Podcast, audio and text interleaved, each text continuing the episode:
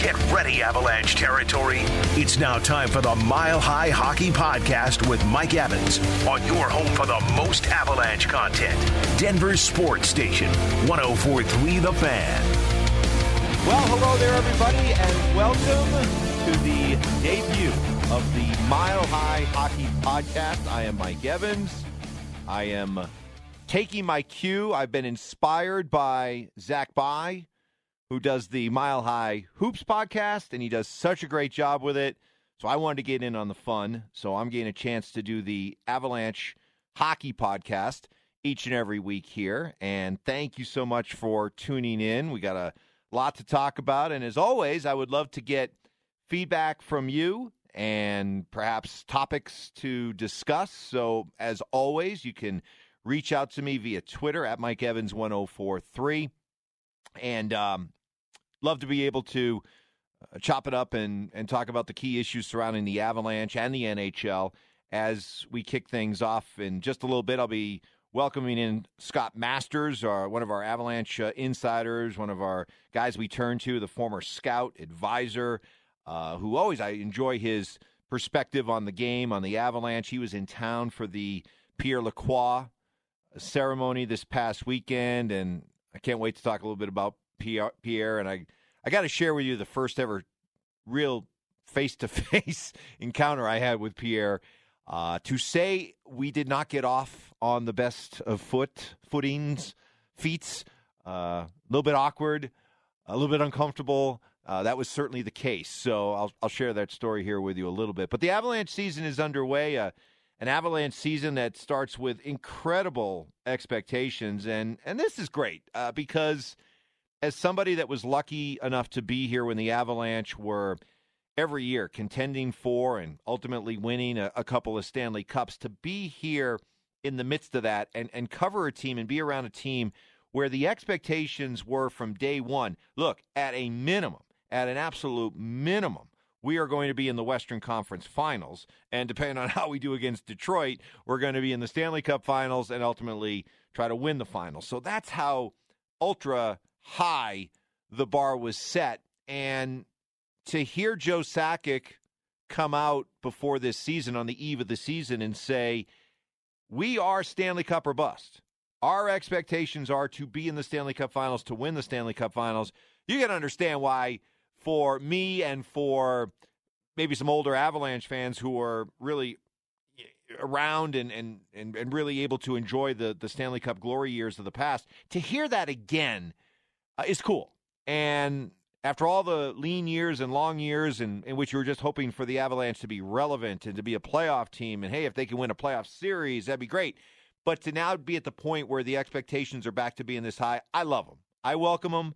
Joe welcomes them. And now we'll see if the team can handle those expectations. And, and how do they handle coming back from that disappointing playoff loss to, to Vegas? And it, it's, it's funny because you look at the Avalanche core, and maybe at first glance, your thought is, well, they've got everybody back, the team is loaded, and hey, wake me up in April when they begin the playoffs, and we'll see if they're ready to take the next step. But there, there's so many new components to this season that that makes it interesting. You've you've got some key players that are no longer here that were part of, of last year's run. And and you look at a Brandon Saad who was so good during the playoffs, and you look at uh, a Philip Grubauer, and uh, and you see some of the the new faces that are in place or faces that have been around but are going to have more expected of them. Uh, it, it's why it is going to be an interesting season, and a lot of interesting storylines to watch. For me, of course, it starts in goal. And how does Darcy Kuemper do it? I notice, I can't help but notice some of the similarities, some of the similarities that exist between a Darcy Kuemper and a Philip Grubauer. You think about Grubauer when he came here, he had not yet put together that deep of a resume in his time with the Washington Capitals, but there was a sense that if given the opportunity to play more and be surrounded by a better team, that this guy could really excel. And what do you know? He did. But throughout it all, there was for me this this nagging thought that okay, yes, he's got the kind of background that suggests if given the opportunity, he should do well, but he doesn't have the kind of proven playoff record that you can point to and say, hey, I can trust this guy come playoff time and to lead this team deep into the playoffs into a Stanley Cup championship. And that was always a nagging concern for me, even while he was putting up big numbers in the regular season, was okay, can this guy deliver come playoff time? I always had my question marks. And it was why a couple years ago, when Carey Price's name was being talked a lot about uh, being available in trade, I, I thought the Avalanche should go after him. And I got a lot of pushback on that from, from fans and, and media alike. And the general gist of it was, well, you know, have you seen Philip Grubauer? Look at his numbers and all of this, and he'll be fine and he can do it. And I'm like, well, maybe, maybe not. And this past year, it, it looks like, you know, ultimately the Avalanche agreed with that. Um, and it did sting a little bit uh, for me to watch Carey Price do what he did in leading the Canadiens and carrying the Canadiens as far as he did last uh, last spring and summer. But that that's in the past. Uh, that nothing we can do about that now. Now the question is Darcy Kuemper, and and Kuemper kind of reminds me of Grubauer in the same way, in that he comes over uh, from situations where you look at and say, okay, maybe the numbers weren't that great, but if given the opportunity, be surrounded by a better team, he's going to really be able to excel. Sounds familiar, doesn't it?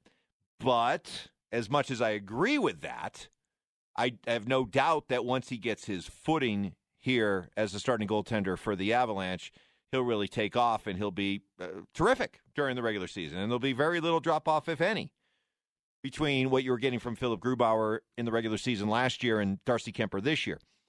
The key question is what's he going to do come playoff time? Because he doesn't have that kind of playoff record either. I think he's only got 14 playoff games to his uh, to his record throughout this point of his career. And it's not like he's just a, a young buck. I mean, this is a guy who's been in the league uh, eight nine years. So it's uh, it's the it's the, the great unknown, and we really won't know until the playoffs come along whether or not this guy is up for leading this team deep into the playoffs. So that is the the question that really won't be answered until then. But the first order of business for Kuemper is to show that hey, here you go. You're surrounded by a terrific team. Now go out and give us the kind of regular seasons that Philip Grubauer gave us. I think that's the first uh, check mark, checkpoint, if you will, for Darcy Kuemper. I, I think the other thing to really watch for is some of these young players that are going to be given the chance to do more and assume a bigger role. And I'm thinking about guys like JT Compher, Tyson Jost, um, Alex Newhook, who was here, then got set down, but no doubt plays a, a big part in the, the Avalanche future. Bo Byram, players like that. And given the chance to take on bigger roles, do they make the next jump? Do they make the next leap in their careers? And that's going to be uh, very important as we know what the Avalanche are going to get from their core guys but what about that secondary scoring? What about the the third and fourth lines? What do they get from those players? Younger players are going to be given the chance. Here you go. What do you do with it? Do they do enough with it? Or do we get to a point where, come the trade deadline, Joe Sakic looks out and said, Hey, I gave these young players a chance, didn't get enough. We're in the business of trying to win a Stanley Cup. I'm going to go make some moves at the trade deadline to bring in veteran players to assume those roles. So it, that those are just some of the storylines. Also, uh, the Avalanche defensive core. Uh, Ryan Graves is out, and Erik Johnson is back.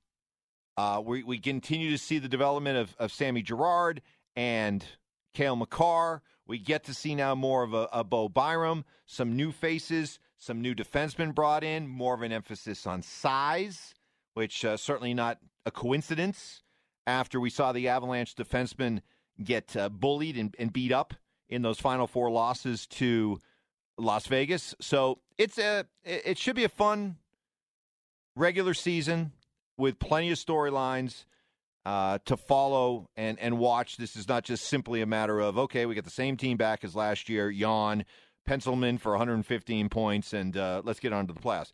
Uh, there are some question marks, and and there are some uh, questions that need to be answered with some of this new look Avalanche team from a year ago. But they have the core, and my goodness, what a core! What a core when when you can trot out arguably the best line in hockey: MacKinnon, Landeskog, Rantanen, uh, defensemen like a like a Cale Makar, a, a Sammy Girard. I mean, you're you're you're the envy, the absolute envy of the NHL with being able to have this kind of core to build around. So, uh, watching to me especially, I, I I'm really fascinated to watch uh, a young player like Makar who has superstardom written all over him. How does how does that transformation? What does it look like? What does it include? Is it is it something that jumps out at us? Is it something that is just like wow? Uh, look at what he's doing this year that he hasn't done to this point. This is this is a kid becoming a man type thing. Uh, that to me, if there's if there's one Avalanche player that I am most interested in watching, just individually, I'd, I'd have to say it. Uh, it would be Makar, just to kind of watch his growth into truly, truly, truly becoming one of the uh, elite defensemen in the NHL. Not that he's aren't not already there, but you know what I mean. Just going to that level where it's like, okay, here comes the first of uh, you know six Norris trophies in the next eight years. Okay, that's that's where I'm looking at with with him. Well, as we continue on with our debut of our Mile High Hockey podcast, this guy gets the distinct honor of being the first ever guest. So Scott Masters, our Avalanche insider friend, former scout, advisor with several hockey teams, including the Avs down through the years. You're, you're making history. You're going to be the answer to a trivia question someday. How do you feel about that? I love it. You actually made me smile. So, uh, con- congratulations on that. Not many people make me smile. So oh, that's you. that's good. That's good. Well, let's jump into it. We're we're a week into this Avalanche season and kind of an uneven start to the season thus far. I think the the biggest story right away was the suspension of, of Gabe Landeskog, and I, I'm curious how you view that. The role of a captain, yes, you want him to be the leader. You want him to stand up for players like he did in the St. Louis series a, a year ago. But taking these kind of suspensions, does this cross the line as to what you want and expect from a captain? Uh, no, I, I mean, aside from saying, you know, like uh, we don't want anybody hurt, right? So um, the hit sent a message for me um, to across the league, and that's I think what is important for the Avalanche and Gabe uh, himself is that they're not going to be pushed around.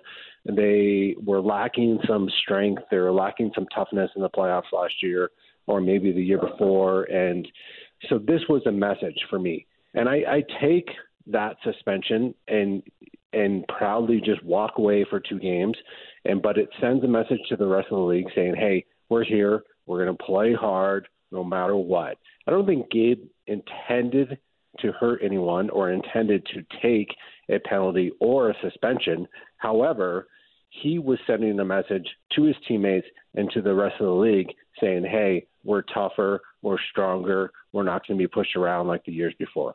But you know how this league works with repeat offenders, and this is now four suspensions for him in his career. Do you run the risk that while he's trying to send these kind of messages, the league is going to look at it and say, okay, each time you try to send a message, you're going to get suspended longer and longer. Does it does it become a problem that way? We've seen it with Nazem Kadri uh, and what his suspensions have meant for Toronto and for the Avs. Do you run the risk of that happening here with Gabe and the Avs? Yeah, of course. You always like push that line, right? And and Kadri was definitely missed in the playoffs in the second round last year, and I think that's one of the reasons why they lost and they got pushed around. With Gabe, I think he it's okay. You're paying the price during the regular season. You don't want Gabe to do in the playoffs for sure. And I think Gabe is smart enough as a hockey player for that to happen and not to happen in the playoffs where he knows the line he's a very, very intelligent player. He's a very, very intelligent leader. He knows where the the line is, and he knows not to cross it. Maybe closer to the playoffs, right? He backs off a little bit, but plays a little bit extreme hard, harder uh, during those times. But he knows, he knows, like that the the uh, the hat the hit on on Dach uh, on uh, the Chicago Blackhawks player was that borderline player on that borderline uh, situation where uh, the player is two or three feet away from the boards. Landeskog knows that. He knows maybe to let up, maybe in more in the playoffs where he doesn't get suspended. And listen, Scott, you do not have to win me over to the idea of the need to send messages, the need to police. Uh, the players need to police themselves on the ice. I, you know, growing up a, a longtime Boston Bruins fan, believe me, trust me, I understand the the role that fighting and and and, and on ice justice carries. I just wonder though if at some point doesn't it have to be somebody else other than Gabe delivering these messages and standing up for players. Uh, you know, he his importance to your team on the ice, not only as a captain but as a player. Uh, you didn't sign him to an eight-year extension because you just want him out there, you know, doling out messages. You, you want him out there. At some point, does somebody else have to take up this responsibility, not just Gabe? Yeah, I I agree with that totally. Uh, it's it, it shouldn't be your captain all the time. It, every team needs that rat right? And and and spending the weekend over with uh, with Lacroix hockey and and everything that Pierre did, and had having all these legends in town, and and hearing these stories, and and Claude Lemieux was that type of player, but there was a, other people in top of him that handled the scoring, right? So if if Claude was you know so called that rat and and played that villain type of role. Well, they had Forsberg, they had Saka, they had Kamensky, they had these other players to score, right? Mm-hmm. Well, if you take Gabe off that top spot because he's playing a rat role, then you're you're you've you've created another hole, right? and that's the problem. Yes, that's the problem with the Avalanche roster as I see it, and I saw it last year. Was it's a very very top heavy team, so you can't have the Landeskog's or the MacKinnon playing the rat roles and you can't have Kadri being suspended because then it, you push Jost or you push Compher into that role, which that's not their role. That's not their spot. And then you become weaker down the lineup, and then you lose in the second round. Visiting with Scott Masters, and you mentioned Pierre Lacroix on the weekend, the tribute to him and all the players, and, and what a testament to what this man did and what he stood for. And tell all of our fans here along the Mile High Hockey podcast what you and Pierre's son, Eric Lacroix, are working on. Yeah, we it was an extreme honor just to watch the ceremony on Saturday and and then we had a little event afterwards where we had all these legends and Peter Forsberg, and Joe Sakic and Ray Bourque and Adam Foote and Milan Hejduk and and basically what it is is is that Eric has the same blood as his dad. He's He's passionate about advising and, and managing players. That's where Pierre started back in Quebec, and he he left his management, uh, his agency to to lead uh, the Quebec Nordiques and, and general manager of that organization, which turned into the Avalanche. And so it's kind of a, a legacy, continuing the legacy of Pierre and, and building other ones. And uh, so we're trying to help young kids locally. Um, Pierre did so much for the for that for the young youth hockey hockey community here, and uh, we're just trying to build on that. So we uh, we're going to advise young kids um, from age of five to 35 or 45, whatever it may be, um, and build that legacy that Pierre brought. And how can people learn more about it, get involved, reach out for your help? How how can they do that? Yeah, LacroixHockey.com. Uh, we're just getting started, so we're going to hold some community events. Um, and we're redoing uh, the Family Sports Center where the Avalanche play as well or practice as well. Uh, we're going to put in some uh, a drill house, which is called. Uh, we're putting in some uh, a lot of uh, strength conditioning programs and and mental health programs and all around programs to increase the hockey player uh, all around. And so LacroixHockey.com and then Drill House will come along as well.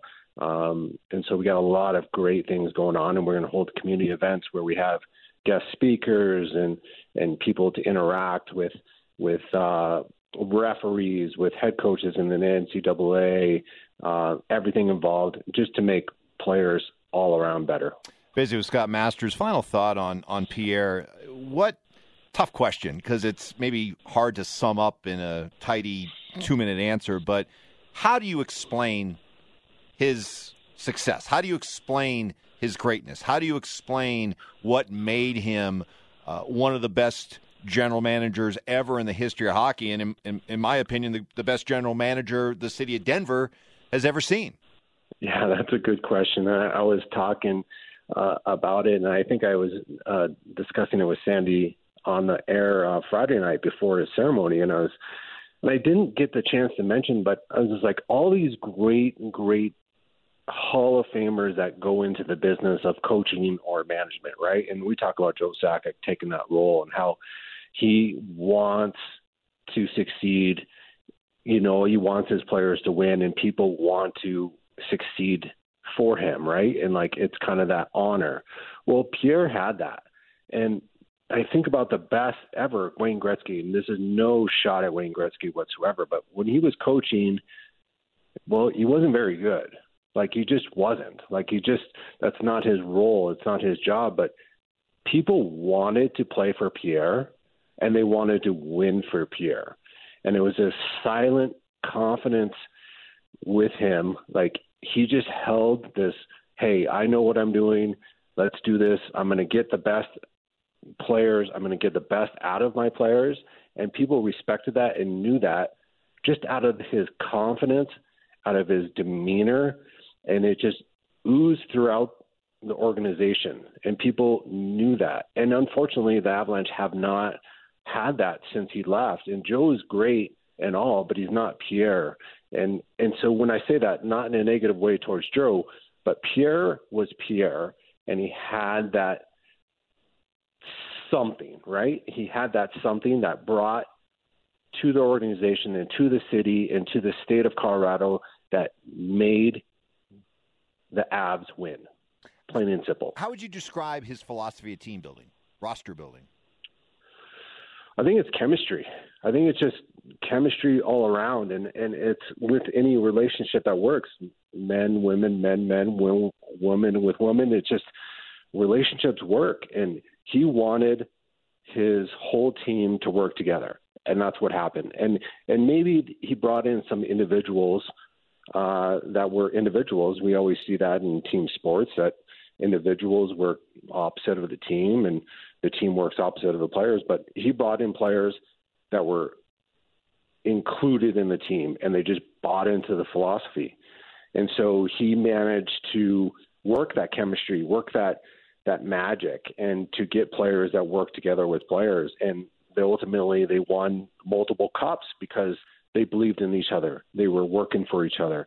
And that's what Pierre was. He, he didn't care about his own name or his own uh, stature. He just worked for the team, and it, he put he uh, was able to pull it off. You know that sense of chemistry that you're talking about, and players working together. One thing that always struck me while I was covering the Avalanche during that time is, no matter how stacked the team looked, how loaded they were with all stars and future Hall of Famers, he seemed to always realize the benefit of the addition around the trade deadline of bringing in uh, a player, a prominent player, and understanding that that player not only would be able to bring a particular skill set, fill a role, but the, the the overall lift it would give to the guys in that dressing room, the sense that hey, management believes in us, management's going out to help us, and just the the infusion of a, of a fresh face and oftentimes a very respected veteran face that would come into that room and really seem to energize it. Did, that was always something that struck me. Did it did it strike you at all? Yeah, it's actually you know like he he made magic happen all the time, and you know it's like oh that trade, that trade, that trade. You can look down the line and, and the list of the things that he did were almost perfect. You're talking about Rob Blake and and Ray Bourque and obviously the Patrick Roy trade where he and we'll go into that. I'll go into Patrick Roy a little bit more. Was that he knew Patrick Roy was coming to Denver, and he didn't have to push for it. It just was a, a thing that he knew, and he sat back and he waited for Montreal to call Colorado. Who does that, right? If Patrick Roy is available, who sits back and waits for the other team to call? Mm. Well, Pierre did. He just knew. He just had this instinct of knowing that he was going to be able to get these players and for the right price, which is the other thing. That he knew that he could get Patrick Roy for basically nothing and then ask for Mike Keane at the last minute and be like, oh, yeah, by the way, we need Mike Keane, who was obviously the the captain of Montreal, and it was a huge part of that Avalanche run. But he just knew these things. He just had this instinct, and when he made these trades, it bettered the Avalanche. And he didn't have to give up. He never gave up the farm, right? He, he just made things happen that were best for the Avalanche, and the trades in the end were ultimately better for Avalanche and the future of the Avalanche. Yeah, I remember the Bourque trade. It, it was like he was rumored to be going anywhere but, and then all of a sudden, boom, there are the Avs, and and the deal got closed quickly. Hey, great, great stuff, great perspective, and Scott, I, I can't thank you enough for for coming on and sharing your uh, your stories, your your perspective, your insight uh, in this, the first edition of the Mile High Hockey Podcast. Let let's do it again. Really, really appreciate it. Absolutely, I love it. All right, there he is, uh, Scott Masters. Good stuff there, and you know, talking about Pierre Lacroix, talk about Eric Lacroix. All right, I got to share this story with you. So this is the first time I ever crossed paths with Pierre Lacroix. So here, here's how it goes. So I am new to Denver. This is 1998. I am new to Denver, and I've I've come up from uh, Dallas after spending a couple times a, a couple years in Dallas, and of course years before that in uh, in New England. So I'm coming up with the idea that I'm taking no prisoners.